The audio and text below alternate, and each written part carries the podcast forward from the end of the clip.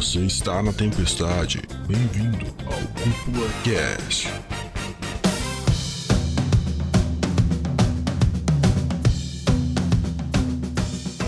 E sejam muito bem-vindos ao Cúpula Cast, pessoal, o podcast que leva animes e mangás a sério como eles merecem. Aqui quem fala é o André Ogione e na verdade hoje a gente, a gente não tá aqui para falar nem de anime, nem de mangá, eu tô só muito feliz porque eu acho que eu vou aprender muita coisa nesse episódio, cara, sinceramente. E aí, pessoal, aqui quem fala é o Dude e para mim, Força Animal é o melhor de todos. Olá, Nação Ranger, tudo bem com vocês? Aqui quem fala é o Rafael.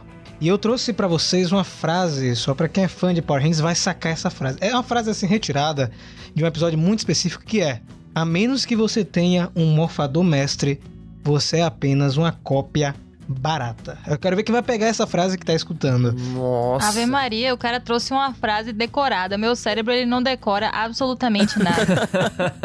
Mas tudo bem, gente. Aqui é a Ana do Mega Power Brasil. E a minha frase é: vamos teorizar, porque aqui a minha vibe é essa. O pessoal já me conhece aí. Como é o nome, Rafa, que você me chama? Teorizando é a Ana mestre das teorias, né? Pois é, pronto. Cheguei Tema das aqui. teorias. Exato, vamos teorizar. Show de bola. Bom, então a gente tá aqui hoje, né, eu e o Dude, pra conversar com o Rafa e a Ana lá do Mega Power Brasil, que é um canal é, focado principalmente num conteúdo sobre Power Rangers, né, pessoal? Me corrijam se eu estiver errado, tá? Não, tá certíssimo, tá certíssimo. Mas é isso aí, focado principalmente em Power Ranger, apesar de que vocês também têm o Mega Hero, né? Isso. Que trata mais sobre cultura geek, pop e eu diria que tem até uma série de Yashahime, pelo que eu tô vendo lá, então também tem, né? O animezinho lá, pelo que eu Tem vi. sim, certo? tem sim, Errado? tem sim. A gente fala sobre várias coisas, na verdade, né? O Mega Hero, pra quem não sabe, é o pai do Mega Power Brasil. A gente fala que é irmão pra não ficar um negócio meio velho, sabe? Mas eles são irmãozinhos, sendo que o Mega Hero é o irmão mais velho.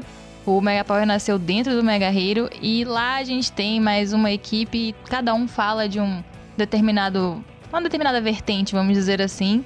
Entre elas, sim, claro, animes, mangás, é, ficção científica e tudo mais. Show de bola. E, bom, não tem, não tinha gente melhor pra chamar aqui, né, Dude, pra ensinar a gente um pouquinho sobre Tokusatsu, Power Ranger, enfim. É, ensina, ensinar pra ti, né? Porque eu já consumi muito Ah, dessa, não, dessa o, fonte aí, o, o né? entendidão aí, né? Ó, Chegou o entendidão, mas o Dude tem razão. Até, até Força Mística ali eu tô bem calibrado. Ali, SPD, Força Mística. A partir... Até 2001 tu tá ligado, né, Não, Dude? 2001 É. não. Não, Daí também não fosse demais. Acho que até 2007, 2006, 2008 ali, eu acho. 2006, De é, quando por que aí. é o, for, for- ali, o Rafa? O Rafa já dominou ali, ó, do 2006, faz 15 anos, pelo amor de Deus, 14 anos. Faz tempo. Mas o que é bom a gente não esquece. Exatamente. Aí, ó. Boa, boa, é verdade. Garanto que marcou, né, a infância de muita gente aqui. É, tudo bem que parou um pouco, né? Ou talvez está voltando agora, né, com a inserção de um novo canal aí na TV. Vamos falar mais sobre isso mais pra frente. É, mas por um tempo meio que sumiu da TV aberta, da TV aberta principalmente, né? Uhum. Diminuiu muito a incidência disso. Então, muita gente perdeu o contato com Tokusatsu e Power Ranger no geral. E, pô, eu fui uma dessas pessoas, na verdade. Então, eu perdi muito contato desde minha, de- da minha infância pra cá. E hoje eu sou cru, assim, eu não sei praticamente nada. Então por isso que a gente teve a ideia, pô, vamos falar lá com o pessoal do Mega Power, ver se eles. Vamos ver se eles pirem gravar com a gente pra, além de ensinar a gente, isso, ensinar cara. a nossa audiência ali. ah, cara, é muito legal, eu adoro. Eu faço, a gente faz cast assim direto aqui. A gente chama o pessoal, pô, vamos chamar o especialista daquele assunto lá. Aí a gente, pô, chegou em vocês, vamos aprender com eles Até agora. porque eu, eu e o André tava comentando a respeito que agora o- os Estados Unidos tava meio que não importando, mas trazendo muita HQ com essa temática, né? Tipo, Isso. teve HQ agora do Ultraman e já tem HQ, o HQ dos Power Rangers que já, já tá sendo publicado, mas com o HQ do Ultraman agora, eu, eu, eu prevejo pelo menos que esse mercado vai crescer um pouco mais em questão da HQ, né? E eu acho que é um caminho bem legal pra se explorar, né? sim, com certeza. Os quadrinhos de Power Rangers, né, desde 2016, vem fazendo um sucesso absurdo Uhum. é, lá fora, inclusive batendo Marvel e DC Comics em números de venda. Ô, louco! E, e isso é muito bacana porque mostra é, como o mercado, é, além de gostar de Power Rangers, quer consumir coisas diferentes, né? Então, Power Rangers veio com força nos quadrinhos e hoje é uma das vertentes da franquia que mais conquista público e traz novidades dentro do universo expandido. Não, outra coisa também que além dos quadrinhos, né, os Estados Unidos fechou aquela parceria maravilhosa do Tokusatsu que tá trazendo muitas séries de Tokusatsu para os Estados Unidos, além de programas especiais dentro, né, desse quadro, que não é bem um canal, né, é como se fosse um espaço que eles reservaram Então, eu acho bem legal porque geralmente quando, né, acontece alguma coisa nos Estados Unidos, isso acaba espelhando para outros lugares e vamos torcer aí para espelhar aqui no Brasil também. Quando tu fala de quadros, é tipo aqueles que eles tinham na, na, televisão, que é geralmente um bloco bem grande, porque eu lembro que nas antigas tinha, quando eu olhava muito é, Power Rangers, tem aquele bloco que tinha, por exemplo, no Jetix, que era tipo o Power Ranger antigo, o atual, e depois, não, não era um mais antigo ainda, o, o antigo e o atual.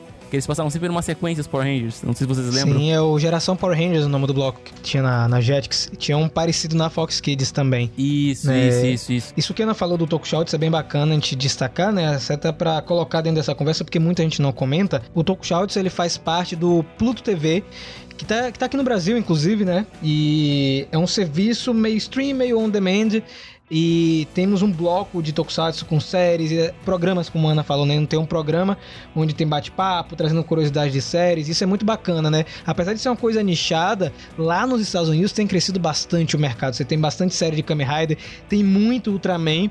Nós temos séries de Super Sentai também lançadas pela Shout Factory em DVD e que também está presente nesse Tokusatsu.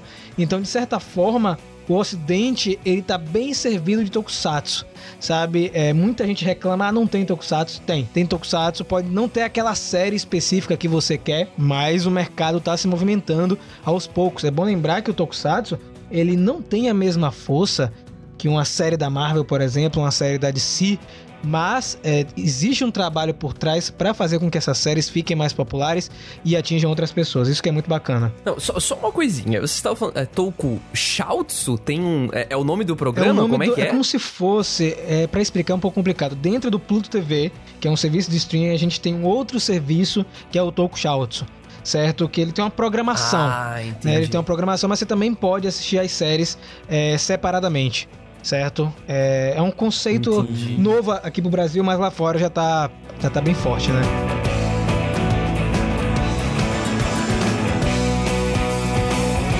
Bom, pessoal, então agora que, que a gente já falou um pouquinho, né? Deu uma, uma breve introdução. Eu acho que, que é legal a gente começar esse assunto mesmo. Principalmente para mim, que, que tô, como eu falei, já tô muito cru aqui a gente aprendeu um pouquinho com o Rafa e com a Ana sobre o que de fato é o Tokusatsu, né? Porque é, a gente sempre ouve muito falar, né? Pra quem tá inserido aí na comunidade otaku, consome anime, mangá, a gente ouve muito falar, às vezes por respingos, porque tem gente que segmenta muito, tem gente que joga tudo no mesmo balaio, digamos assim, né? Mas eu mesmo ouço bastante esse termo. Eu, pelo menos, não sei o que define exatamente o Tokusatsu, apesar de ter um conceito geral na cabeça, assim. É, que na minha, por exemplo, na minha cabeça, o, o Kamen Rider Black, por exemplo, que passou aqui no Brasil, e Power Rangers, é tudo Tokusatsu? Sim, com Acho certeza. isso é uma, uma dúvida em geral, com né? Com certeza. Então, cara, é, Tokusatsu é um gênero muito legal. É, pra gente começar a conversar. É, conversar é, ele é um, é um conceito legal, é um gênero muito fantástico e que ele cativa as pessoas de formas diferentes.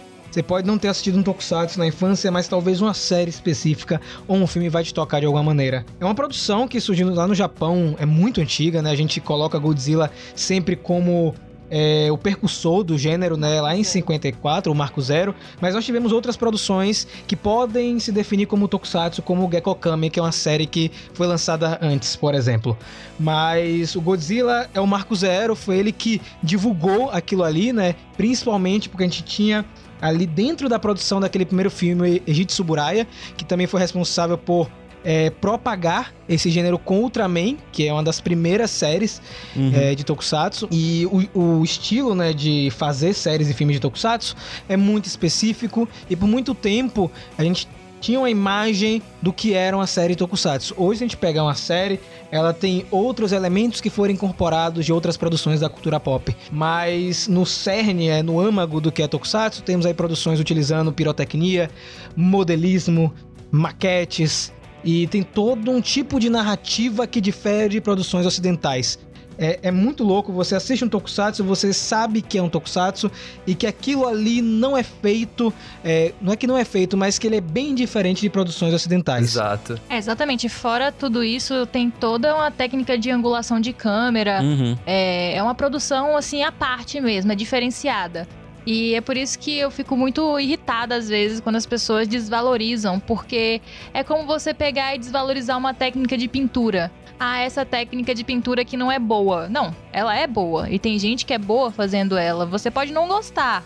E tá tudo bem, porque ninguém é obrigado a gostar de tudo. Uhum. Mas você não pode desvalorizar uma forma de arte. E é isso que o Tokusatsu é. Então é muito incrível que eles transformaram isso, na verdade, num grande mercado, né? Não foi só a produção. O Tokusatsu ele se liga ali ao mercado de brinquedo, mercado de produção para cinema. Então, é algo muito maior do que as pessoas acham. Às vezes ela assistiu uma série que passou na TV aqui no Brasil e ela acha que aquilo se resume a isso. E não sabe que isso é uma indústria que movimenta milhões no Japão e que mais e mais está sendo expandida aqui pro ocidente. Falou sobre questão de, de arte e tal. Eu acho muito irado a maneira como a- essa questão de maquete, né, que geralmente é mais na parte da luta dos Megazords, ela foi se reinventando e também ela foi mixando a questão do 3D, de computação gráfica, ju- juntamente com a maquete, cara. Exatamente. Além de eles, eles manter esse, esse, essa questão artística que vem desde o. Acho que vem desde antes, antes do, do Mighty Morphin, né? Porque o, os Estados Unidos ele usou grande, a grande parte das cenas gravadas no Japão, né? Acho que vem desde antes a questão da, da, da maquete, cara, e do figurino, né? Que eu, eu, eu, na minha opinião, eu acho sensacional essa É, parte, cara. a maquete e o figurino eles estão presentes desde, a- desde o início, desde o CERN, né? O Godzilla, ele é literalmente um monstro gigante. Então, lá no filme de 54, você tinha lá uma pessoa vestindo a roupa do Godzilla e o resto, né, pra fazer a mímica era sempre colagem de cena, né, com, com o Godzilla grande, as pessoas correndo, ou fora isso, ele tava localizado Uhum. numa maquete. Então, desde o início, essa arte de fazer modelismo e maquete tá presente no Tokusatsu e a gente, assim, assistindo produções atuais, você vê que os caras estão ficando cada vez melhores. A ponto de você assistir um Ultraman hoje e eles estarem filmando angulação dentro da maquete. A maquete tá tão perfeita que a Uhum, câmera uhum. tá dentro da maquete filmando o monstro do lado de fora. Você fica besta de ver o perfeccionismo, o cuidado que eles Uhum. têm e até mesmo o desenvolvimento da técnica que vai se aprimorando com o tempo. E quando a gente fala de Tokusatsu, eu, eu também sempre ouvi falar que, enfim, eu não tenho certeza, né? Mas quando a gente fala tipo Super Sentai, Metal Hero, Kamen Rider, isso tudo são é, gêneros, subgêneros, são frentes diferentes dentro do to Tokusatsu, é, enfim, eu- Então, Tokusatsu é um gênero só. É um estilo de fazer produção, filme, série, curta-metragem, longa-metragem, enfim. Kamen Rider, Metal Hero, Ultraman, Super Sentai e Power Rangers são franquias. Nós temos franquias dentro do Tokusatsu. Às vezes nós temos séries que não pertencem a franquias, é, como Cybercops, por exemplo, que foi feito pela Torre, não pertence a nenhuma franquia, mas é uma produção de Tokusatsu, certo? Mas essas que a gente citou, Kamen Rider, Metal Hero, Super Sentai, Ultraman, Power Rangers, Power Rangers, que eu falo. são franquias é, mais populares, né? Godzilla. Então são franquias que perduram até hoje. Metal Hero mais ou menos. Uma, uma dúvida, o Super Sentai seria os Power Rangers, né? Eles têm uma, uma, uma ligação, né? É porque quando veio pro, pros Estados Unidos, ele meio que teve uma troca de nomes. Eu não, eu não, eu não, eu não entendi muito bem direito, porque quando chegou o primeiro Power Rangers aqui, pelo menos na, na América, assim, ele veio como o Mighty Morphin Power Rangers, né? Só que no Japão ele não se chamava esse nome, né? Ele tinha é, outro nome na... Acho que é Super, é Super Sentai, É, na é? verdade são duas coisas separadas, né? Não é a mesma coisa. O Super Sentai é um produto, foi criado na década de 70 é, e é um produto japonês, né? Que é uma série onde, em vez do Kamen Rider, que geralmente é Uhum. um herói solitário ou que tem ali, né, um ajudante, né, que aparece lá no meio da série e tal, é uma equipe. Então, isso já define, inclusive, no própria, na própria etimologia da palavra, né? É uma equipe é, que defende o planeta. Então nós temos séries, assim, desde muito antes de Zio Ranger, né? Que foi o que deu origem a Mighty Morphin Power Rangers. E o que acontece é que Power Rangers, como a gente estava falando, é uma nova franquia. É, e literalmente é, Hum. ele- ela foi franqueada mesmo, porque o nosso querido Saban, né? O dono original, o criador original de Power Rangers, ele foi até o Japão, ele ligou a TV, viu Super Sentai e falou: Uau, isto é incrível. E primeiramente ele tentou levar isso pro ocidente da forma que era, né? Tentar pegar a série japonesa e levar. Só que Estados Unidos, né, gente? Então o pessoal olhou e falou assim: ah, ah, quem é que vai Uhum. querer assistir isso aí? Essas pessoas que não são, né, da nossa cultura, não é a nossa linguagem, e as crianças não vão querer assistir isso. Então, depois de um tempo, ele teve uma outra ideia e falou: e se a gente pegasse só as cenas de luta e botasse, né, é, nas cenas civis, atores americanos? Então, o que, que ele fez? Ele fechou um contrato com a empresa que é a dona do Super Sentai, que é a Toei. E é um contrato muito interessante, porque é um contrato vitalício. Até hoje, eu queria saber, eu queria ser uma mosca na Nossa. sala do momento que ele fechou esse contrato pra saber como é que esse cara deu um pitch incrível pra Toei e falou assim: me vende aí o direito vitalício dessa sua franquia. E os caras falaram assim: Nossa. beleza. Pra Toei ainda, Entendeu? né? Porque é, é chocante pra mim, mas ele conseguiu esse contrato. Não sei se desde o primeiro dia, mas eventualmente ele conseguiu. Então essa série foi levada para os Estados Unidos numa questão de realmente de franquia. Então eles têm direitos de usar, né, os- as cenas, é, as fantasias, as imagens, a lore. Vai também da, da questão de brinquedos e produtos que eles fabricaram. Também, também. Enquanto isso, eles fazem adaptação americanizada, né, na parte civil. E isso foi um sucesso, foi um estouro. Eu, como criança dos anos 90, Rafa, como criança dos anos 90 também. Eu, um pouquinho mais cedo, sou de 1990 cravado. Eu vi o surgimento de Power Rangers. Power Rangers foi realmente um fenômeno nos anos 90. Foi assim, toda criança queria brincar de Power Ranger. Era luta pra comprar brinquedo de Power Ranger. O famoso bonequinho, aquele que troca de cabeça, né? Isso. Aqui no Brasil mesmo, os camelôs, né? Porque nem todo mundo conseguia comprar o original. Então foi isso que aconteceu. Então Power Rangers, ele não é a mesma coisa que Super Sentai e também não é uma cópia de Super Sentai, é um novo produto, né? É um produto que eles pegam, fazem uma repaginação e criam uma um novo produto em cima. Só que com o tempo o Power Rangers cresce tanto Uhum. que começa a desenvolver pernas próprias, a ponto de agora a gente ter quadrinhos onde histórias e personagens são criados independente do material japonês. São materiais completamente americanos e originais. E isso a gente teve, né, momentos específicos durante o crescimento de Power Rangers e a passagem dos anos, onde a gente teve Rangers originais. As histórias por si mesmas são originais, né? Não são, você não vê a mesma história na série japonesa e na série americana. E chega um ponto de que eles já estão Uhum. hoje criando enfim, toda uma mitologia, lore e personagens próprios americanos, sem nenhum vínculo lá com o Japão. Nossa, é muito incrível isso, cara. Tu vê que, tipo, o mercado, ele não, não se estagnou só no, na Não, questão não. da televisão, né? Eles estão querendo se expandir mais para os quadrinhos, porque até pros quadrinhos eles podem ousar um pouco mais, né? Em questão de história e tal. Sim, sim. E eu acho que é um movimento natural de todas as franquias é, de Tokusatsu, né? Eu vejo que outras estão arriscando, né? Godzilla, por exemplo, teve aí o Monsterverse, tá tendo, na verdade. Temos os quadrinhos derivados do filme, temos quadrinhos antigos. É, Ultraman lançou um anime na Netflix. Uhum. Então, é, cada franquia está descobrindo um meio de sobreviver a um mercado onde o consumidor ele quer consumir mais e mais o tempo inteiro, o consumidor insaciável, né? Antes a gente É assistia uma temporada, um episódio na- naquele dia e a gente estava satisfeito.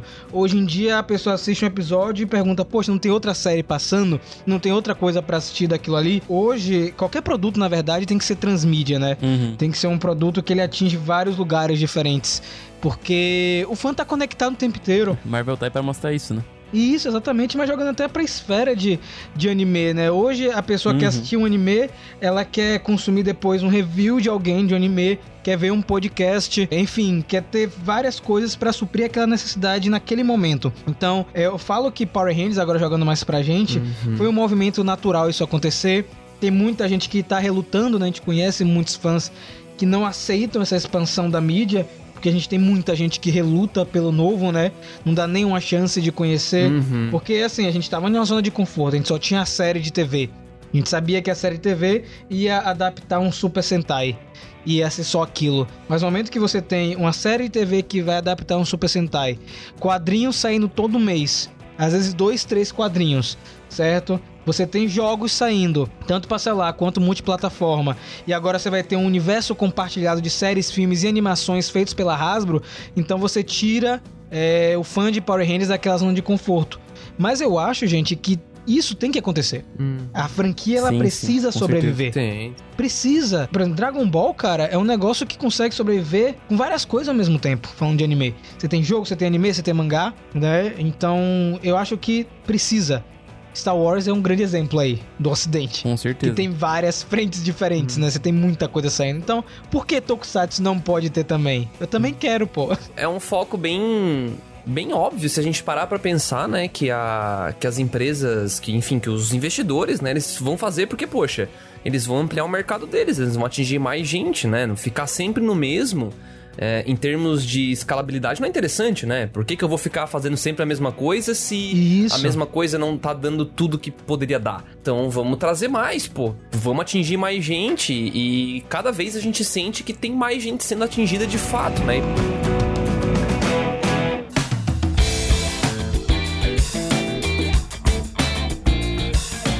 E falando, né, nessa questão de, de gente sendo atingida tal, é, a gente tem muito esse preconceito de tokusatsu e Power Ranger e tal, onde é, eu não sei se eu tô sendo grosseiro falar isso, mas quando a gente vê isso, a gente pensa, a primeiro pensamento de um leigo como o meu é tipo, ah, é mais infantil. Né? Tipo, por quê? Porque pra gente ficou na nossa cabeça lá de trás, né? Porque a gente teve, eu tive pelo menos esse gap de consumo desse tipo de material. E só que esse é um pensamento errôneo, né? Que, poxa, a gente tem séries dessa de tokusatsu tanto para adultos quanto para adolescentes, quanto para crianças, certo? Errado? Certíssimo. Isso, inclusive, é um pensamento muito mais normal e mais comum do que você imagina. Tem gente que fica presa pela nostalgia e a teimosia, e tem gente que fica preso, eu vou dizer a palavra, mas não é no sentido pejorativo, da ignorância mesmo, por não ter acompanhado mais, não ter conhecimento sobre mais sobre aquele assunto. Ah, eu assisti aquilo quando eu era criança e eu tenho uma visão, uma memória afetiva ou uma memória sem ser afetiva daquilo quando eu era criança.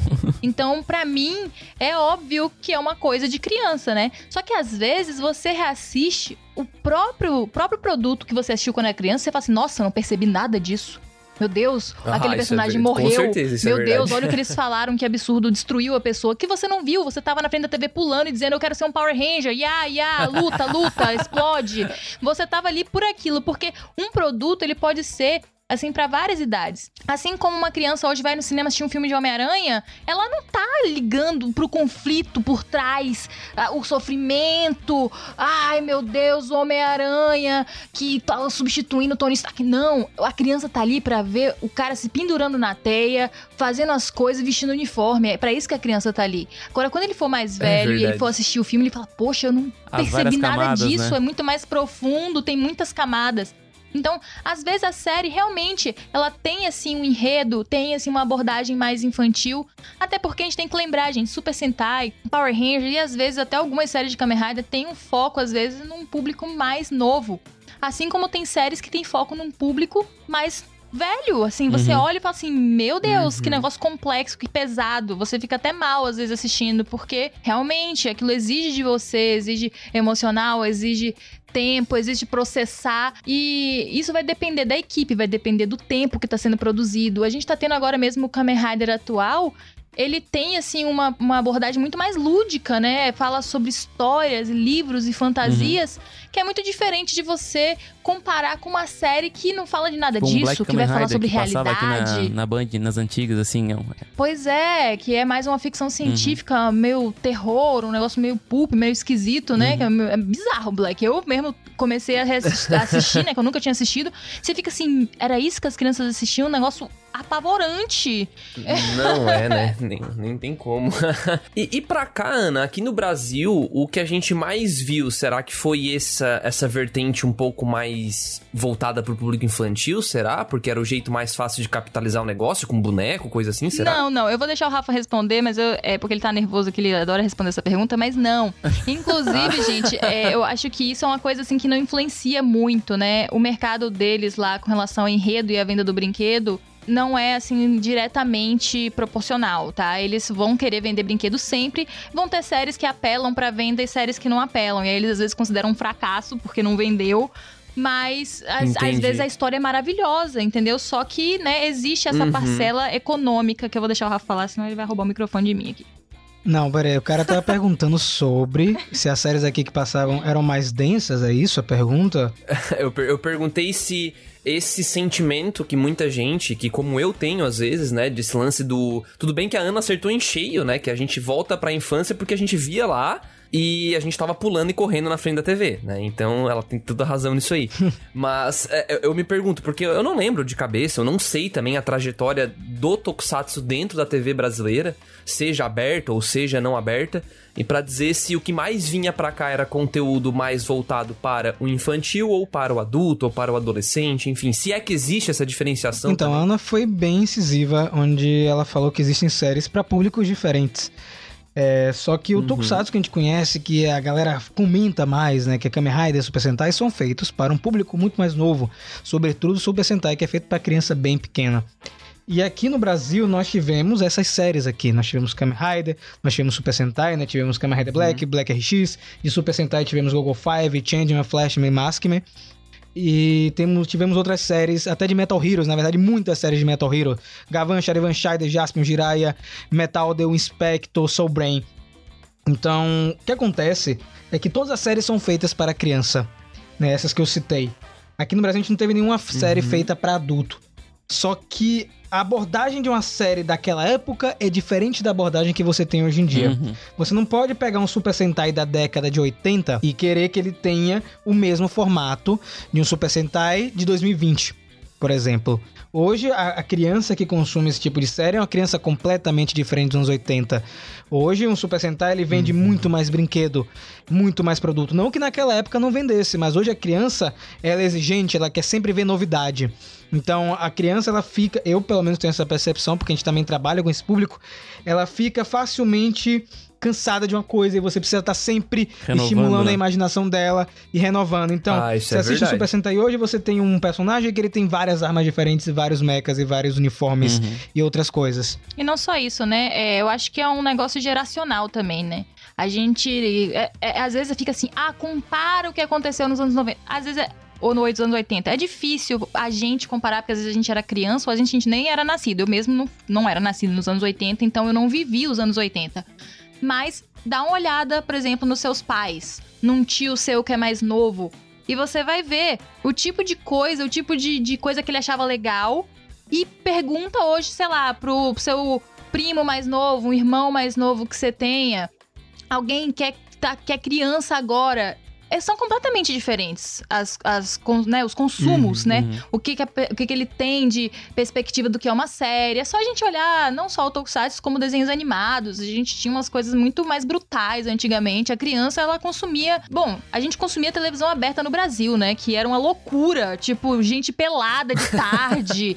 gente lutando nu É em verdade. gelatina. Era um negócio, assim, absurdo, né? Então, é o que a gente consumia, tipo, de Thundercats, sei lá, Cavaleiro Zodíaco, enfiando a mão no peito do cara atravessando, a criança falou assim, ok, hoje o produto pensa uma outra coisa, né? Tipo, não, isso não pode ter no produto pra criança, tem que abordar a violência de uma outra forma, tem outras coisas que estão sendo abordadas como a questão de sexualidade, que era uma coisa que Era nem se tabu, né? falava nos anos 80, 90, não, é, não, podia falar. não. Então, era- assim, é uma outra geração, é um outro momento. Então, é óbvio que as séries vão ser adaptadas para o que a gente tá vivendo agora. Mas até, até uma perguntinha bem interessante que eu não acompanho geralmente os Super Sentais japoneses, né? O que eu olhei foram os americanos. Tirando o Mighty Morphin, que acho que é o primeiro que ele manteve praticamente as cenas de, de combate, né? Há uma um parelhamento com as histórias ou, ou realmente quando vem pro, pro, pra América aqui, eles pegam as histórias, descartam e fazem uma remodelagem na história pro público daqui? Isso é uma, uma- acho que é uma dúvida que todos têm, né? Porque a Maria deve achar que, por exemplo, ah, eles pegam a história do Japão, que aplicaram lá e só aplicam com atores ameri- americanos. Então, temos algumas temporadas de Power Rangers que têm as histórias semelhantes. É, mas não é a mesma coisa. Você não, não consegue comparar, né? Porque segue por um caminho completamente diferente. Uhum. Eu tenho, posso citar pra você três séries de Super Sentai que são pa- parecidas com Power Rangers, mas ao mesmo tempo são diferentes. Nós temos Gal Ranger e temos Força Animal, Time Ranger e Força do Tempo e Samurai Shinkenger, né? Elas são parecidas, mas elas não são parecidas. Elas É uma questão cultural. Tinha comentado dois Power Rangers aí que são os meus favoritos, né? Que é a Força Animal e a Força do Tempo. Até pelo, pela questão do arco dos, dos sextos Rangers que aparecem, né? Que é o Merrick no Força Animal e o, e o Eric, Quantum. acho que é do, do Quantum, né? Depois que eu fiquei mais velho e parei pra assistir, cara, é uma história bem diferente quando tu tá um pouco mais velho. Porque é todo um arco, por exemplo, no- na, na questão ali do, do Merrick que, que ele se sacrificou. é, para derrotar o ogro quando e, e adquirir uma maldição. E daí, tipo, tem todo aquele arco lá, que eu acho para mim é um dos arcos mais fodas da, dos Power Rangers que eu Sim, já sim, tinha do visto. Zenaco é bem legal. Sim, mano, que é, que é absurdo, que é tipo ele perdendo a maldição e, e, e daí se re- ele vai se redimir, só que ele acaba não, não querendo acompanhar os Rangers porque ele quer viver uma vida solitária porque, por- pelo que ele fez e tudo mais. E tem uma ca- camada atrás de camadas que eu não tinha percebido porque quando eu era garoto, mano, era, Sim, sim. era morfar Power Ranger e vai embora casquetando os irmãos. Então, é, é, a gente tem essas semelhanças, mas como você falou, ele segue por caminhos diferentes. Até porque Power Rangers tem uma diferença pra Super Sentai, que é, é bem importante de frisar. Super Sentai, apesar de nós termos crossovers de uma série com outra, são séries isoladas. Power Rangers é uma coisa contínua. É, todos fazem parte de uma mesma história. Os americanos que fazem, que fizeram essa parada do episódio com os Power Rangers antigos, assim, Isso, e toda a o ligação. encontro dos vermelhos. Isso, toda essa história que existe até hoje. Power Rangers tem um fio condutor, então uma temporada faz referência à outra. Se a gente pegar, por exemplo, a Morfagem Feroz Beast Morphers, faz referências a temporadas bem antigas, até resolver um plot twist de uma temporada de 2009. Então você precisa estar conectado com a franquia. O Rafa, inclusive, fica zangado comigo quando eu chamo as temporada, a série Super Sentai de temporada. Ele fala pra mim, não pode chamar de temporada, porque cada série é isolada. Então, se eu falei temporada aqui relacionada a Super Sentai, me desculpa, gente. É, é, é série. É, são, são séries. Eu lembro que também teve, teve um, uma dessas séries, não vou falar temporadas, que ele resolve o embate lá da força do tempo, né? Eles são, são muito interligadas as histórias. Então, é, Super Sentai, é só pra pegar esse gancho que a Ana falou que é bem interessante, são realmente séries isoladas e Power Rangers são temporadas. Tanto que se você pegar, por exemplo, Morfagem Feroz e você olhar a contagem original de episódios, ele vai contar referente a Mary Morphin. Então a gente hoje tá 900 e alguma coisa de episódios. Nossa. Então, é, não que você seja obrigado a assistir todas as temporadas pra entender a atual. Mas hoje Power Rangers está muito bem alinhado com o que foi contado antes. Como eu falei, a temporada atual, que é Morfagem Feroz, ela resolve um plot de 2009. De uma temporada de 2009. Então, é necessário você ter um conhecimento prévio. Né? Eles explicam, obviamente, na temporada pra quem tá novo, né? Que começou ali. Mas se você assistiu aquela temporada, você, uou, eles fizeram isso. Né? Então. E aí tem um outro, porém, que a gente tem hoje em dia, né? Desde 2016, na verdade. Os quadrinhos de Power Rangers são canônicos. Então, eventos do quadrinho são comuns com a série de TV. Coisas que a gente vê no quadrinho, a gente pode ver na TV e vice-versa. Diferente de Super Sentai. Então, hoje a gente tem um universo compartilhado. Então, a gente Que faz no Mega Power Brasil Hum, um trabalho de reconectar a galera com a franquia através desses materiais, né? Porque muita gente tá chegando agora e os quadrinhos não estão disponíveis aqui no Brasil em português. Em breve vai estar, tenho certeza. A gente revisa os quadrinhos edição por edição, contando o que acontece pra galera tá atualizada com o material. Né? Recentemente nós tivemos uma temporada que foi Hyperforce, Sim. uma temporada em formato de RPG, né? Que era, foi feita pela Hyper RPG e lançada pela Twitch Oh, meu Deus. Que eram partidas de 3 horas de duração em inglês, 25 episódios. Onde tudo que era Caraca. jogado ali virava canônico dentro da série e tinha, claro, a supervisão da Saban na época, que era a dona. Como é que é? Como é... Não, pera aí, pera aí. Desculpa, Rafa, eu não entendi. Como é que é? Explica aí que o bagulho ficou louco, velho. As mentes explodiram. Então, é, é, vamos lá. Então, em 2017, a Saban decidiu lançar uma outra temporada em outra plataforma, né? Que é Power Rangers Hyperforce, em parceria com a Hyper RPG, que é um, é um grupo que faz jogos de RPG na Twitch. O RPG é de mesa. De mesa, tá? É aquele de dado que você joga e tal, mas Aham. foi jogado online na Isso. Twitch, pra todo mundo assistir. Isso. E cada partida de 3 horas Oh, de duração. E Hyperforce é uma continuação direta de Força do Tempo, só pelas você gostando de Força do Tempo. Caraca, Se velho. passa em 3016 e a gente tem a Jen como líder da academia da Força do Tempo e de Hyperforce treinando novos cadetes, né? E tudo que a Irado. gente via nesses 25 episódios era supervisionado pela equipe da Saban, na época, que era a dona, e a Boom Studios, que faz os quadrinhos, pra tudo que fosse jogado ali não tivesse desalinhado com a franquia, né? Nossa, Então, Caramba, era uma partida de cara. três horas, a gente tinha um grupo de jogadores, né? E eventualmente, em uma partida ou outra, a gente tinha a participação de um Ranger, do ator mesmo, interpretando o Ranger e jogando, né? A gente teve o Tommy, interpretado pelo Jason David Frank, o Just Nemo, que faz o Zane de espaço, o Christoph Uhum. Kaimali, que faz o Andrew jogando também. Caramba. E aí, como esse material é muito difícil brasileiro, né? Porque a gente não, não é todo mundo que domina o idioma inglês. Com certeza. E aí, no Mega Power Brasil, a gente fez uma série de Uhum. vídeos e podcasts resumindo cada partida. Eram vídeos e programas de uma hora contando tudo o que aconteceu em português. Caramba. Pra galera é, enten- é, entender. E isso fica mais evidente porque, por exemplo, a gente chegou esse ano lançou um quadrinho chamado Power Rangers Scenes of the Future, que conta os eventos pós o crossover de Força Animal com Força do Tempo, né? E esse quadrinho faz referência a Hyperforce. Então, se a pessoa tiver, eh, tiver vi- eh, se a pessoa viu as partidas de RPG, vai se situar melhor, né? Vai entender as referências. Então, hoje Power Não, Rangers não é vai uma... estar perdido, mas vai estar, tipo, mais entendido Ah, do assunto, não, é, né? não vai estar perdido, porque eles fazem, como eu falei, um material que todo mundo consegue consumir. Mas você, nossa, esse personagem eu vi no episódio tal de Hyperforce, né? Essa referência aqui na- foi naquela partida que eles jogaram, então você fica mais inteirado. Então, hoje Power Rangers é um material que tem muita coisa.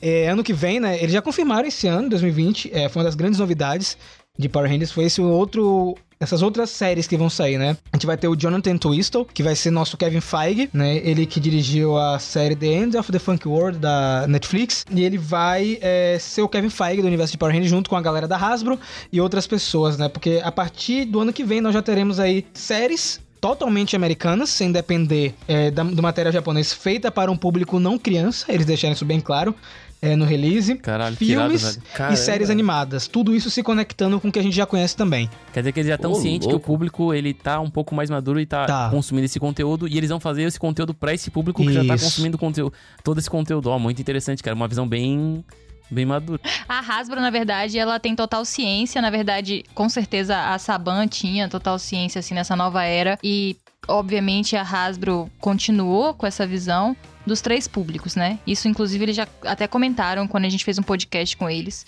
Eles trabalham com três públicos. O público infantil, né? Que é o público é, atual, que é a criança hoje que tá assistindo, então o material que é feito pra eles. Que tem essa necessidade de conteúdo mudando o tempo inteiro que o Rafa Isso. falou, né? E nós temos o público, que é o público, é, assim, mais aleatório, né? Que consome, assim, ah, eu assisti uma temporada, eu- ou eu- então eu assisti Mary Morphin e, e parei no tempo, ou então eu assisti a temporada daquele ano que eu era criança e depois nunca mais vi, né? Que é aquele fã mais viajante, né? Aham. O cara casual. E nós temos o que eles chamam de super fã.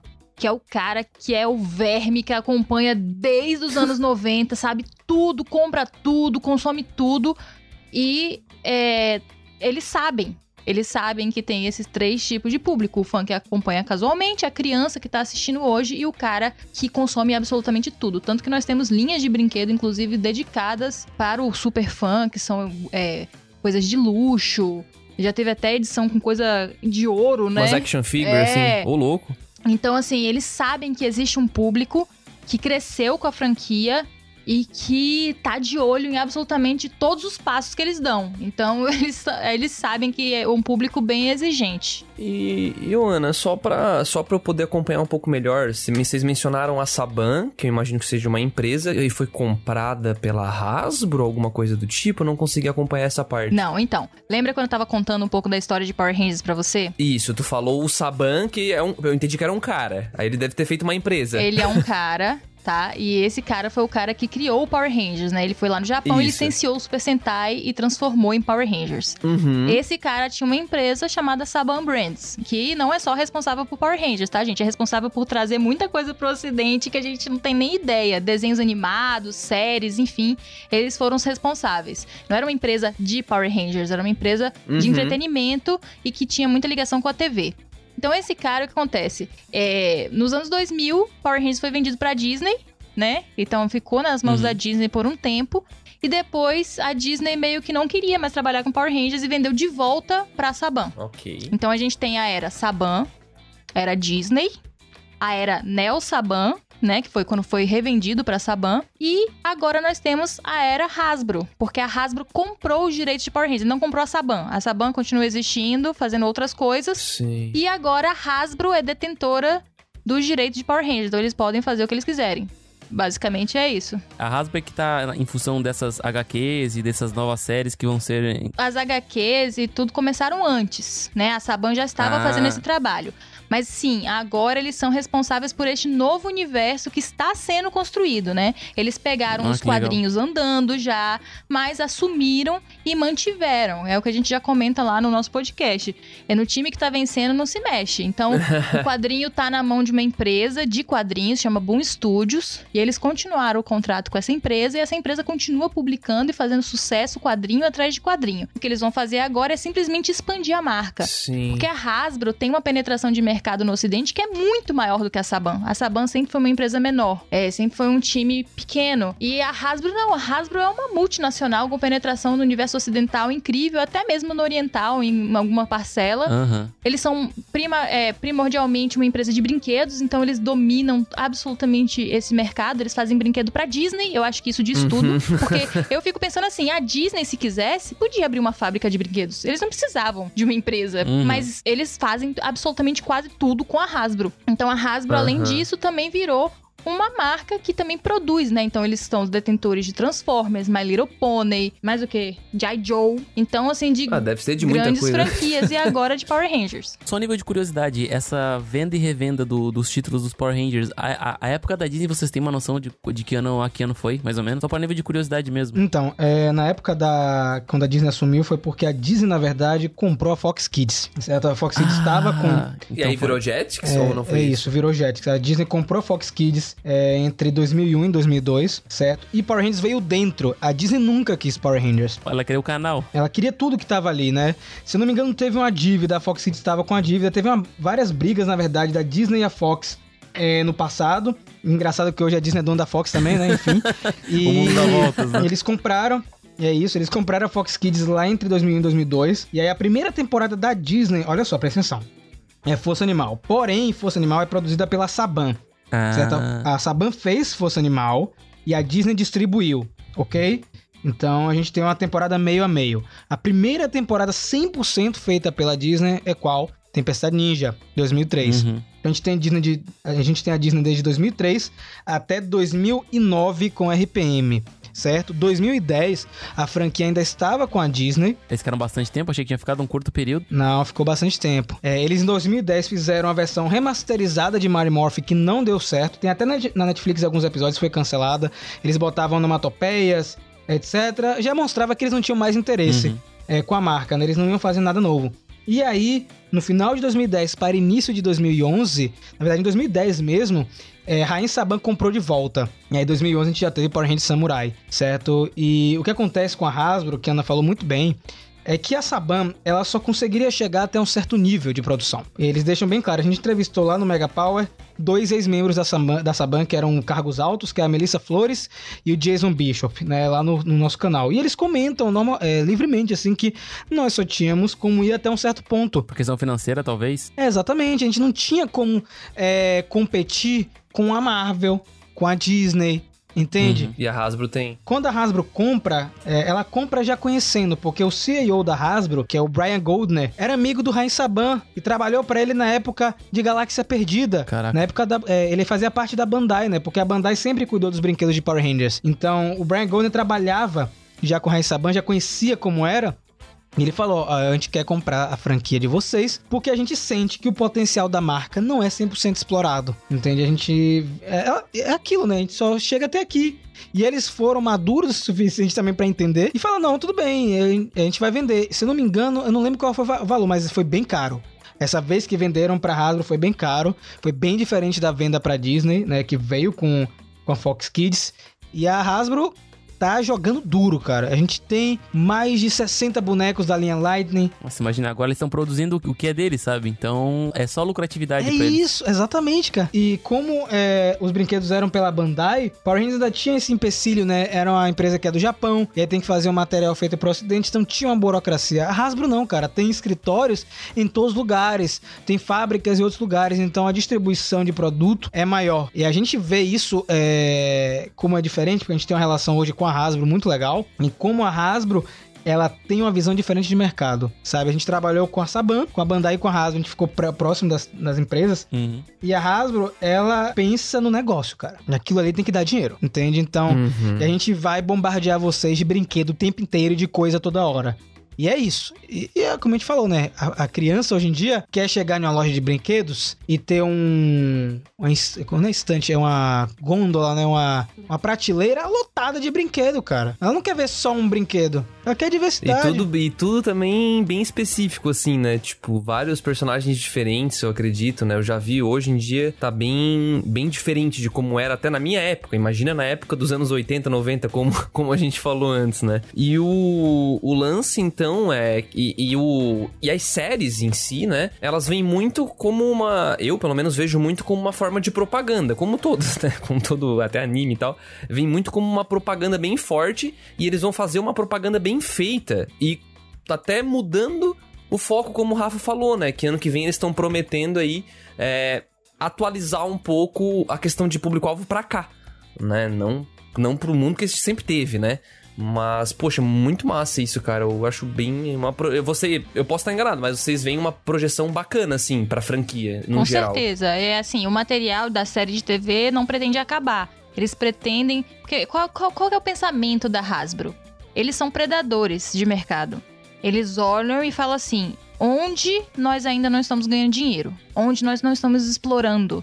Então eles não vão abrir um espaço para uma série de live action, né, com atores aparecer e tomar o lugar de Power Rangers como uma série de ação para crianças. Eles simplesmente vão continuar produzindo a série para criança, mas eles já identificaram que tem um público mais velho que gosta de Power Rangers, então nós vamos explorar aqui também. Ah, a gente tem gente no cinema que quer ver Power Rangers, então a gente vai explorar aqui também. A gente tem quadrinho, a gente vai explorar aqui também. Hum. É um pensamento completamente diferente. Eles não têm limitação. Eles têm dinheiro, eles têm parceria, eles têm network, investidores. Então eles vão lá, fazem o pitch da venda e falam assim: olha, isso aqui vai dar tanto, projeção de dar minimamente isso. E vai. E fora que hoje pessoas e pessoas mais velhas têm mais dinheiro pra gastar, né? Então. Exatamente. O público mais velho consome. E eu acho legal que são coisas que se interligam, né? Por exemplo, o cara que olha a série de TV vai querer comprar HQ depois, e o cara que só lê HQ vai querer ver a Isso. série, que vai dar audiência, que vai propaganda e tudo mais. São coisas que se interligam e se escalam, né? E hoje é mais fácil de chegar, né? Hoje é mais fácil de chegar no conteúdo.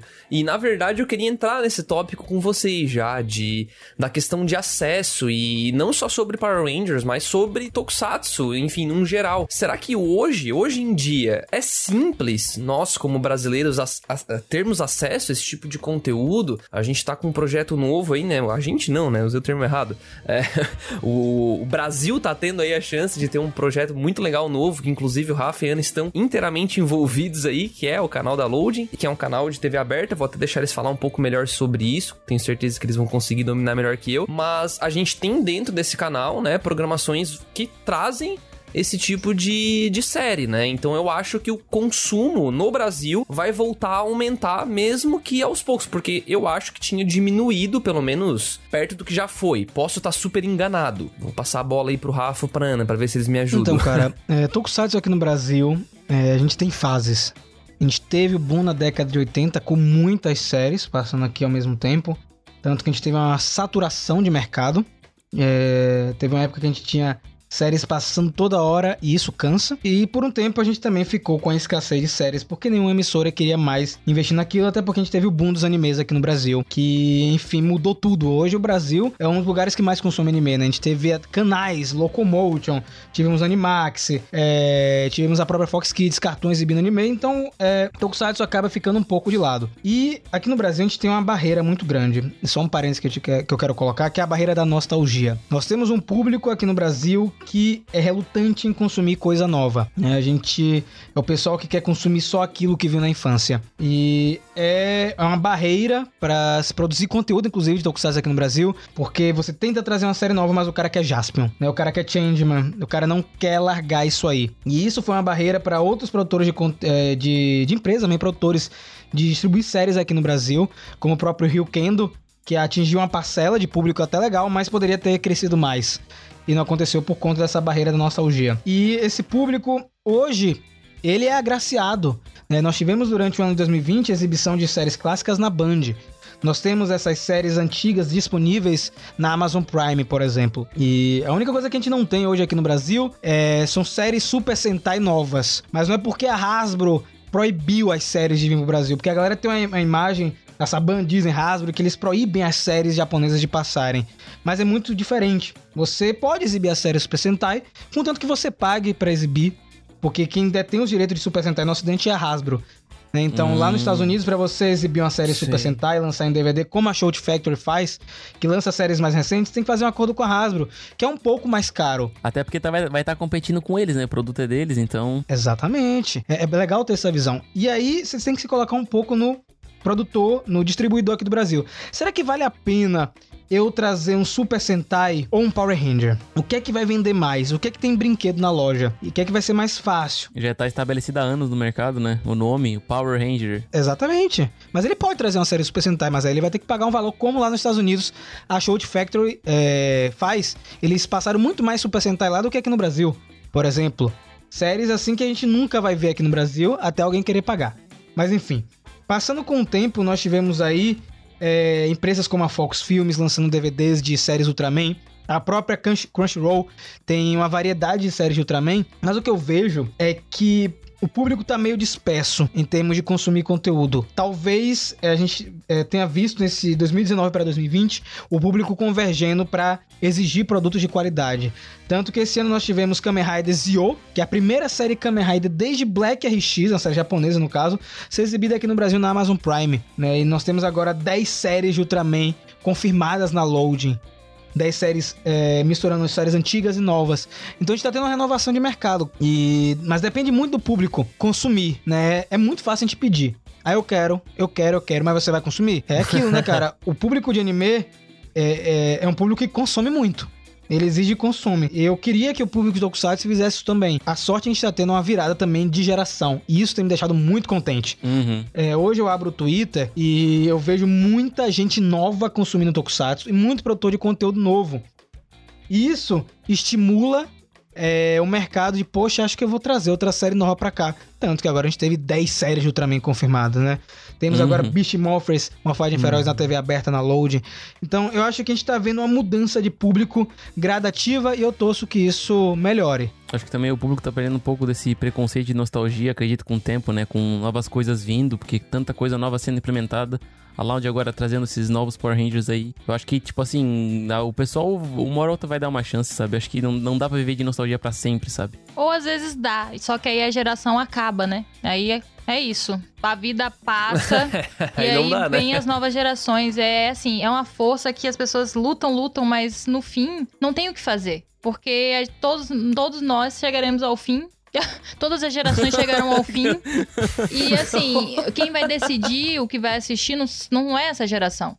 Ele pode lutar, ele pode dizer que não vai assistir, ele pode dizer que não era essa série que ele queria, ele pode botar o filho dele grudado na TV pra assistir uma série dos anos 80 que a criança pode até achar legal, mas não vai achar tão legal quanto uma série produzida deste ano. Mas ele não vai conseguir fazer aquilo ficar pra sempre ali, né? Tipo, ah, é, Jaspion pra sempre. Sabe? Não tem como. Tipo, você, isso não Uhum. tira o fato de ser um clássico pra você. Pra você, porque não é um Uhum. clássico no mundo inteiro, mas pra você é, pra uma geração aqui no Brasil é. E nada impede essa pessoa de continuar consumindo esse Japs. Jaspion dos anos 80 também. né? Isso, É. é, exato. E não, também não impede ela de consumir coisas novas, só que ela não sabe disso, né? Então, por exemplo, Kamen Rider Zio mesmo. Foi uma série que é, a gente revisou todinha lá no Mega Hero, né? Que a gente fala mais de Kamen Rider no Mega Hero. A gente deixa Super Sentai junto com o Mega Power, né? Porque tem a mesma fonte. Mas os outros tipos de Tokusatsu a gente fala ali no Mega Hero. Então a gente fez review da temporada inteira de Zio. Fomos bombardeados de crítica durante toda a parcela desse review, porque as pessoas não gostavam da história, as pessoas não gostavam do personagem, a pessoa não gostava do poder, a pessoa não gostava não sei o quê. Aí, o que acontece? Foi escolhido qual série pra trazer?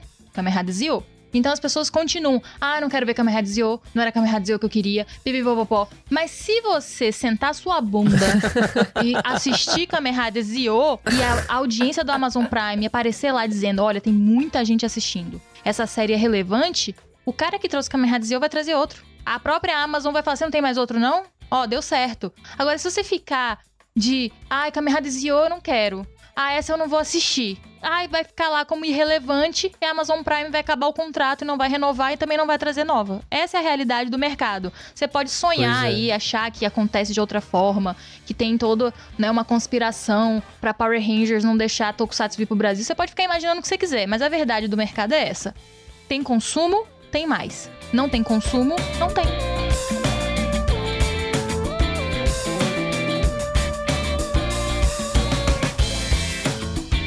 E até o, até o Rafa assim, citou uma. falar um pouquinho ali sobre a Loading, né? O canal novo. E vocês estão lá, né? Então, se vocês quiserem falar um pouquinho pra gente, o, o que que vai ter ali na Loading pra, pra incentivar, quem sabe, esse. Já tá rolando, né? Só que talvez quem esteja ouvindo não conheça ou não, não, não tenha acesso ainda tal. Não, enfim. Sim, sim. É um projeto recente, né? No dia da gravação aqui, o projeto tem o quê? Tem um mês, mais ou menos? Isso, acho que é essa faixa mesmo, um mês. É, né? Então, a, a Loading é, é engraçada porque a gente já estava sendo é, conversado sobre isso, né? Porque nós conhecemos pessoas que trabalham lá dentro, que são produtores de conteúdo e pessoas que olham para a comunidade é, e querem o melhor para a comunidade. E eu não tô falando só de Tokusatsu, tô falando da comunidade nerd geral aqui no Brasil, né? Que é uma comunidade que engloba a galera que consome anime, consome série ocidental, enfim. E esse pessoal entrou em contato conosco, querendo que nós fizéssemos parte de alguma maneira desse projeto. Como ajudar a divulgar a Load, obviamente, né? Porque eles querem divulgar Uhum. no canal deles, mas também divulgar as séries é, pro público e nos divulgar. Porque ali é uma via de mão dupla. Ali é um ganha-ganha, né? A gente tem que ser muito franco com esse tipo de coisa. Uhum. Eles entraram em contato conosco para dois momentos. Por um momento com o Mega Hero e um momento com o Mega Power. A gente já sabia que Power Rangers Morfagem Feroz, que é Beast Morphers, né? Iria ser transmitido pela Load, a primeira temporada. Como eu falei, a gente tem um, um- uma aproximação muito grande com a Hasbro, então a gente tava vendo é, como é que o público se comporta, né? A gente tá em contato com o público também 24 horas, então a gente vai, vai ter Beast Morphers na, na load. E aí, pra reconectar o público com a marca, a galera que tá afastada, a gente teve uma ideia, né? Por que não, antes de cada episódio, ter um vídeo do Mega Power é, para falar de Power Rangers?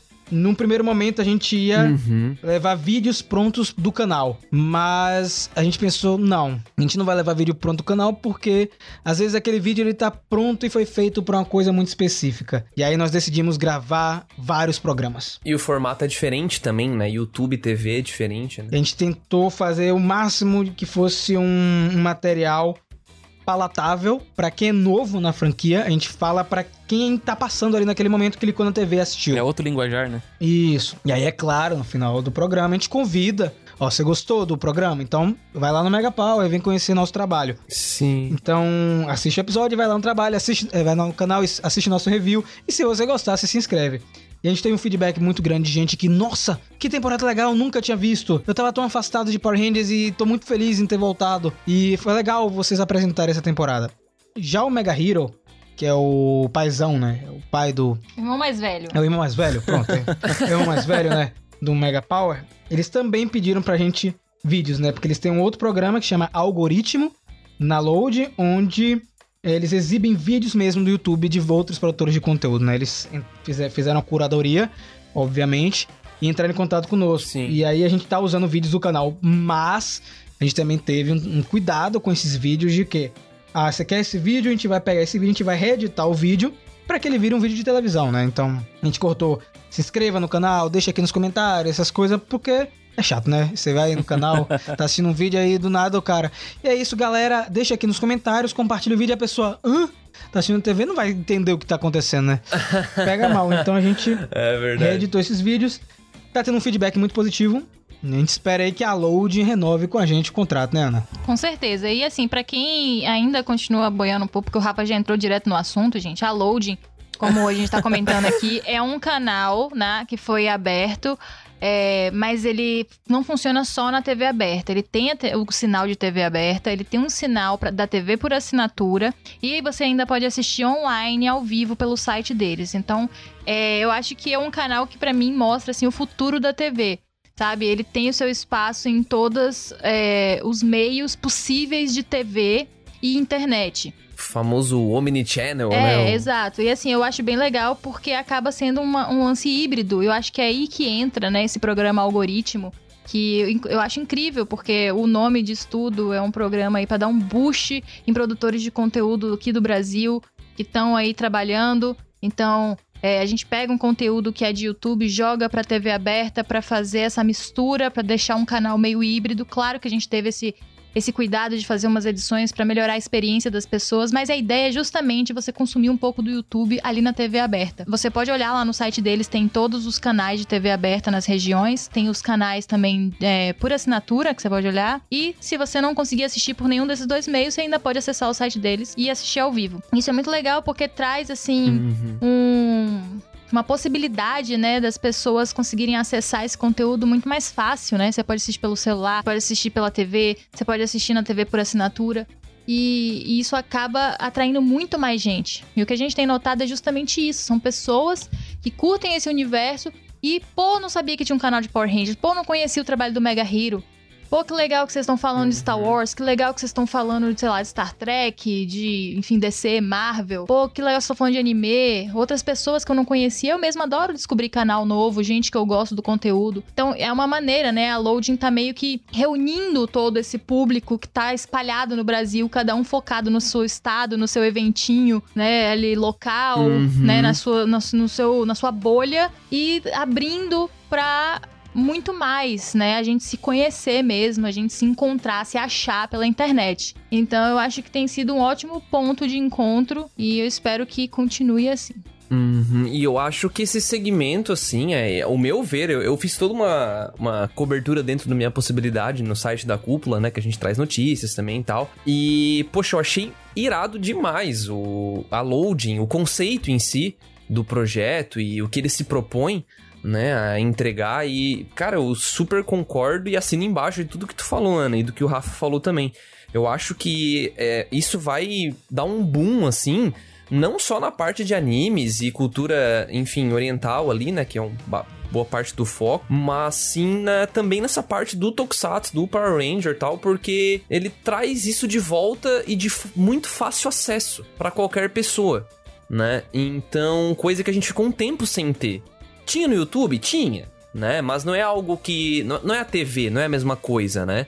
E, e para quem tá ouvindo aí, se você, por algum motivo, ainda tem essa falsa, falsa ideia de que TV acabou, TV aberta não é consumida, cara, você tá muito errado. você tá, você tá errado astronomicamente, sabe? Tipo, a TV aberta é sim muito consumida no Brasil, ainda, ainda é. É, eu não lembro agora o site que eu vi essa fonte, mas ainda é o principal meio de.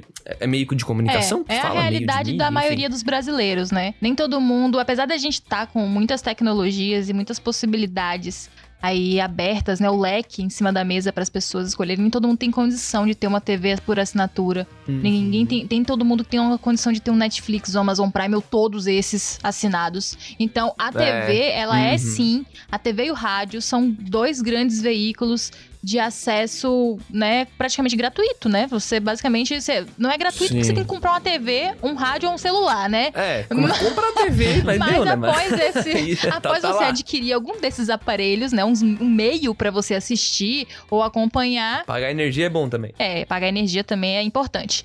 É, você pode consumir aquele conteúdo. Então, a partir do momento que você tem um conteúdo desse, é, assim, disponível, né, de uma forma que atinge mais gente, aquilo faz toda a diferença. Tanto faz que a gente tá vendo traduzido nas pessoas que aparecem, vinda loading, vinda loading, vinda loading. Não vinda loading da internet, é vinda loading porque eu tô assistindo Uhum. pela TV. A gente recebe até foto de gente assistindo na TV de tubo, o que é incrível pra mim. Amo. Ah, que legal, que irado. Caramba, que massa, cara. Ah, deve se sentir muito bem, né? Vendo esse tipo de feedback, assim, de um público novo, né? Que talvez nunca fosse conhecer vocês, né? E agora tá chegando em vocês. né? E fora isso, É, eu juro pra vocês, gente, parece coisa de criança, mas eu, assim, a gente tá num comercial da Load, né? E aí eu, a gente passa logo depois Sakura Card Captor. E Sakura Card Captor foi minha infância. Eu assisti aquilo, eu chorava, eu queria ser a Sakura, eu faço cosplay, né? Então, eu, hoje eu posso realizar um pouco desse sonho de fazer uma roupa, me vestir, me achar a Sakura por uns momentos.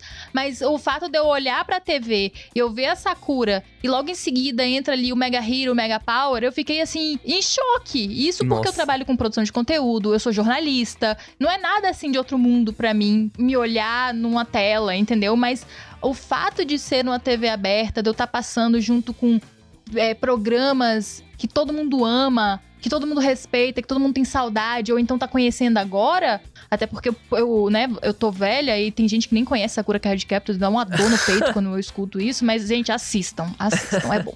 Então, assim, é muito emocionante até pra gente que tá acostumado a trabalhar com mídia, que tá ali tocando projeto há muitos anos, como a gente que tá fazendo aniversário de 10 anos produzindo conteúdo. Então, é, é diferente sim. E às vezes a pessoa fica de nariz empinado querendo desmerecer a TV, mas a TV ainda tem poder, sim.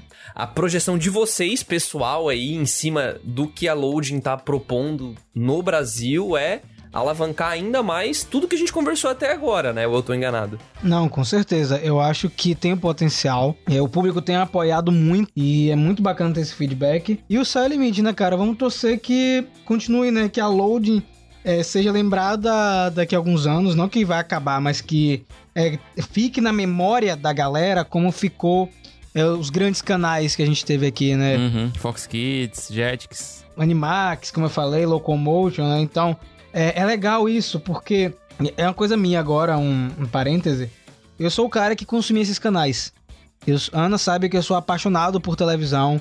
Eu coleciono vinhetas, é, coisas que passavam na TV, né? E eu ver a gente fazendo parte da infância de alguém, né? Ah, Uma criança tá assistindo agora Power Rangers Morfagem Feroz. Será que talvez daqui a alguns anos a lembrança de Morfagem Feroz dela vai estar atrelada com o Mega Caramba. Power Brasil? Então. Pra mim isso é muito legal e eu fico emocionado de verdade, porque é, eu lembro do Rafael, que tava lá, é, guri, assistindo Power Rangers na TV, sentado, é, comendo um pão na chapa e tomando um chocolatado, né? Então, é, eu fazia muito isso, e não é nem memória falsa que foi colocada na minha cabeça, não, eu fazia muito isso. Eu era uma pessoa que assistia muito TV. é, em casa sozinho, o nerd tem muito disso, né? O nerd, otaku, enfim de querer consumir tudo, revista e anotar coisa. Então, eu fazia muito isso e, e quando eu vejo que a gente tá na TV, e não só a gente, mas outros produtores de conteúdos, é, de conteúdo que são é, contemporâneos, mesma idade, eu fico feliz, cara, porque são vários sonhos sendo realizados, várias pessoas, é, é, como, como eu posso dizer, conseguindo realizar essas coisas. E eu acho, eu acho fantástico.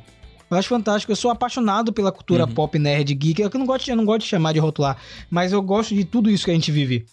Sabe, eu encontrei o, o podcast de vocês por acaso no Twitter e eu sempre fico muito contente de conhecer novos produtores de conteúdo.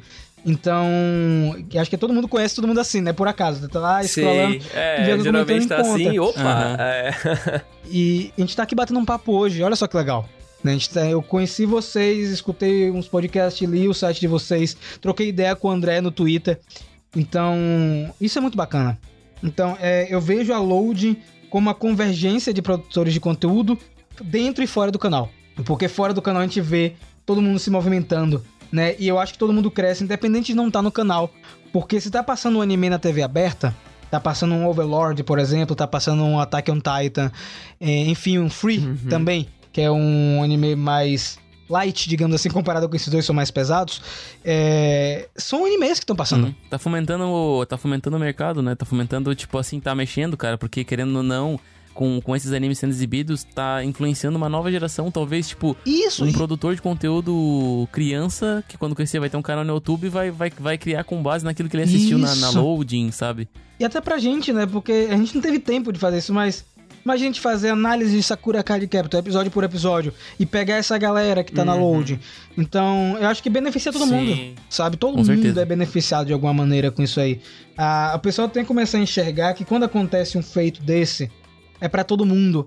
A Funimation vindo pro Brasil é muito bom, é muito bom porque vai ter mais gente consumindo anime, cara. Mais gente produzindo, é, consumindo material oriental. Trouxeram uma penca de anime dublado, né? Super acessível. É isso, dublado, super acessível. Eu sou um cara que bato muito Sim, na eu também. tecla de que tem que vir material dublado. Sim, sim. Nós aqui também. Eu concordo muito com isso. Tem que vir porque foi assim que a gente conheceu. Sim, sim. Eu, eu gosto de Sakura Card Captor porque eu, eu.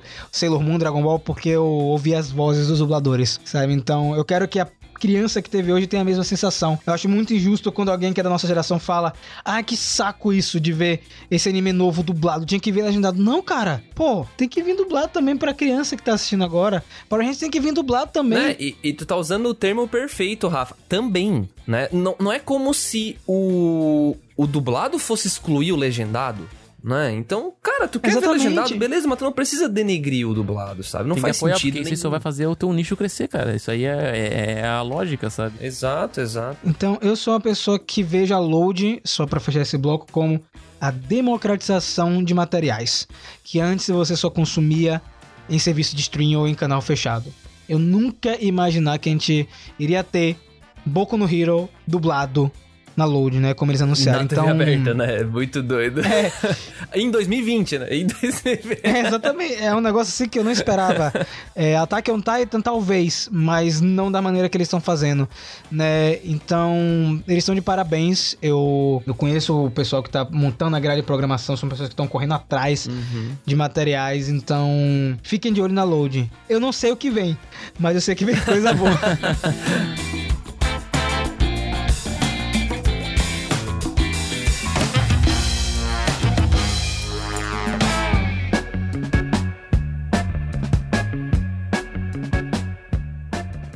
show de bola, gente. Eu acho que, porra, eu, eu acho que você ouvinte aí ganhou uma aula fria aí, igual eu aqui, cara. Eu achava que ia saber da maioria das coisas que eles falavam, mas nossa, cara, é muita novidade. Essa da Hasbro mesmo aí me caiu, me caiu tudo dos bolsos. Trouxemos as pessoas mais do que certas pra ensinar a gente, ensinar vocês que estão ouvindo. E eu acho que pra, pra somar de verdade esse podcast aí, pra quem tá ouvindo e ouviu até aqui, Não né? podia faltar, né? Cara, vamos trazer. É, vamos trazer umas recomendaçõezinhas aí da Ana e do Rafa, quem sabe uma de cada um, pra quem sabe pra tokusatsus para iniciantes, assim, tipo, uma pessoa, pô, o cara tá falando assim, ó, eu chego em ti agora, Rafa, assim, cara, eu nunca vi um tokusatsu.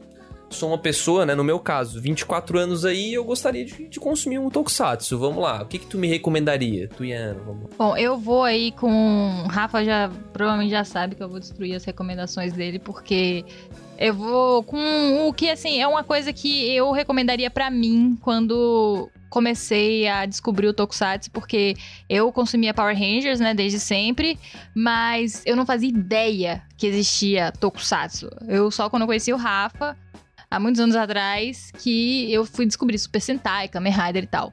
Então, tem algumas séries pra mim que foram muito chave, assim, pra eu me apaixonar pelo universo.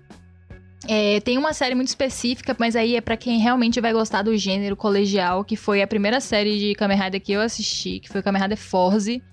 Que eu gosto de colegial, então eu me apaixonei, mas tem muita gente que não gosta por causa da temática. É, então por isso eu gosto muito de indicar Kamen Rider Decade, apesar de ter um hate retado na internet.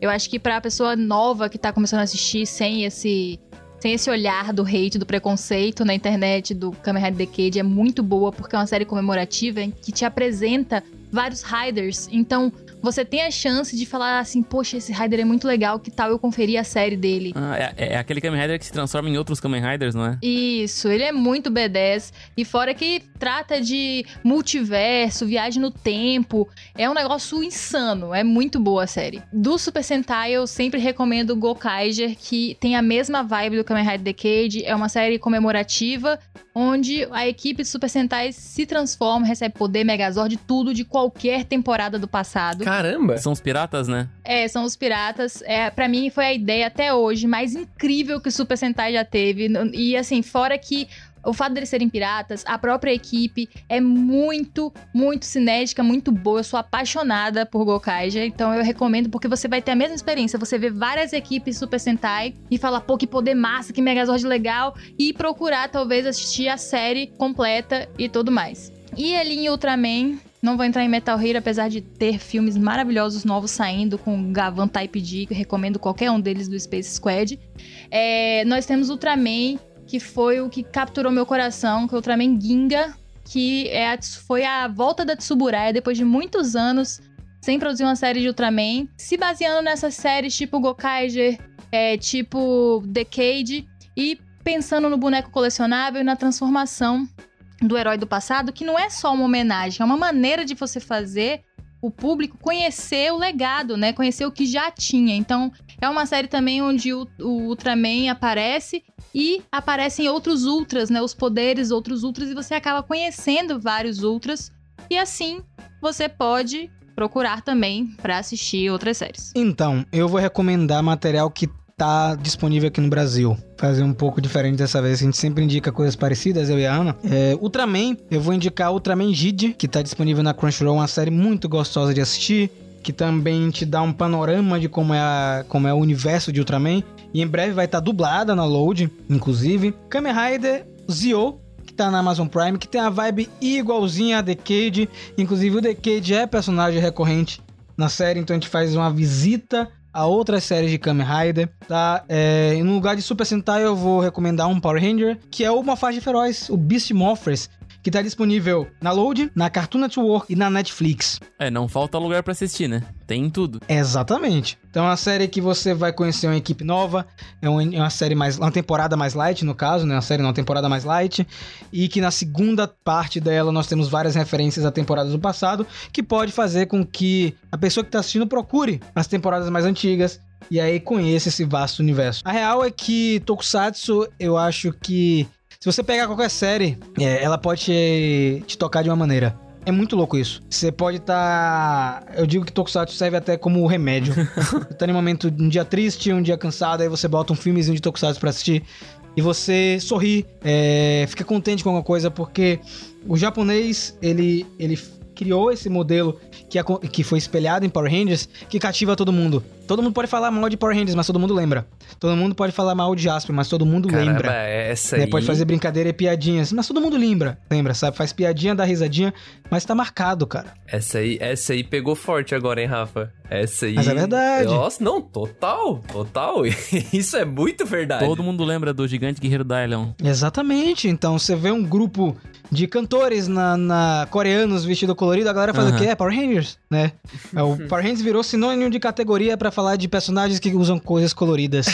Por mais que as pessoas pensem que isso é um demérito, não, cara. Isso é um mérito, porque se a marca conseguiu fazer isso, é porque ela é muito boa. Ela é muito boa. Você pode dizer o que você quiser, mas você lembra de Power Rangers, aí não tem escapatória, tá ligado? Sim, sim. Por exemplo, Power Ranger fez vermelho ser uma cor muito emblemática, né? É incrível. A vermelha é a cor do líder, sempre, tá sempre nessa. Tá vendo? Sim, sim. Não, tem isso aí total, cara. Tá enraizado. É, é como o Darth Vader, é como o Optimus Prime, sabe? Então são coisas que o grande público lembra. E vai ser sempre assim. O pessoal lembra do Tommy como Ranger Verde, como lembra do Luke Skywalker. Então, é devido às proporções, obviamente, mas lembram.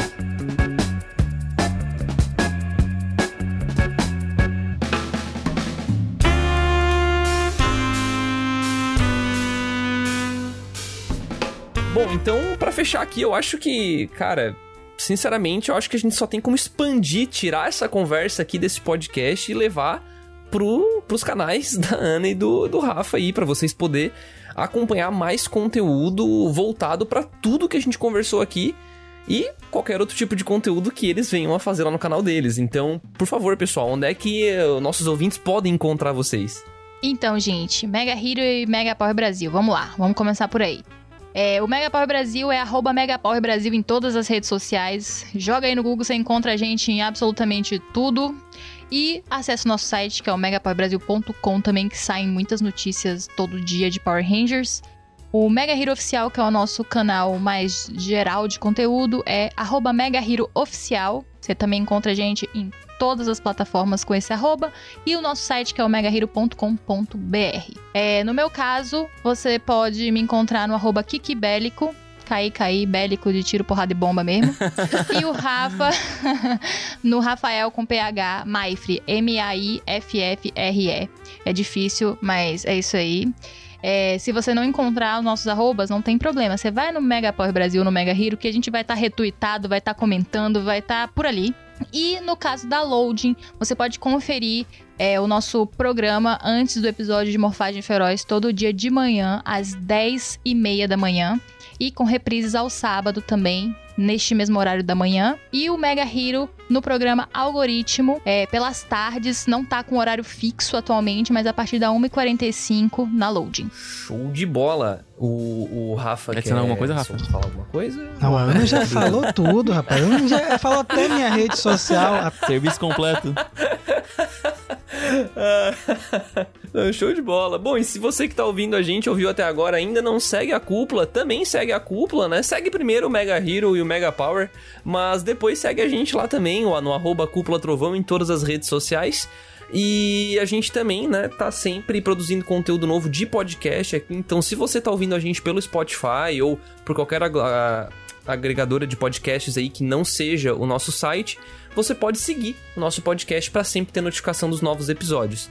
Se quiser contribuir com o episódio, deixa o comentário lá na seção, né? Vai lá no site tem essa seção de comentários pra gente poder conversar um pouco sobre o assunto. E também temos o, o e-mail aí, né? O podcast arroba cúpulatrovão.com.br para onde você pode mandar qualquer tipo de sugestão de tema ou complementar de alguma forma que foi conversado aqui. Era isso aí, pessoal. Beijo, boa noite, boa tarde, bom dia, falou! Falou, tchau, tchau, Valeu. pessoal. Tchau, tchau. Tchau, gente!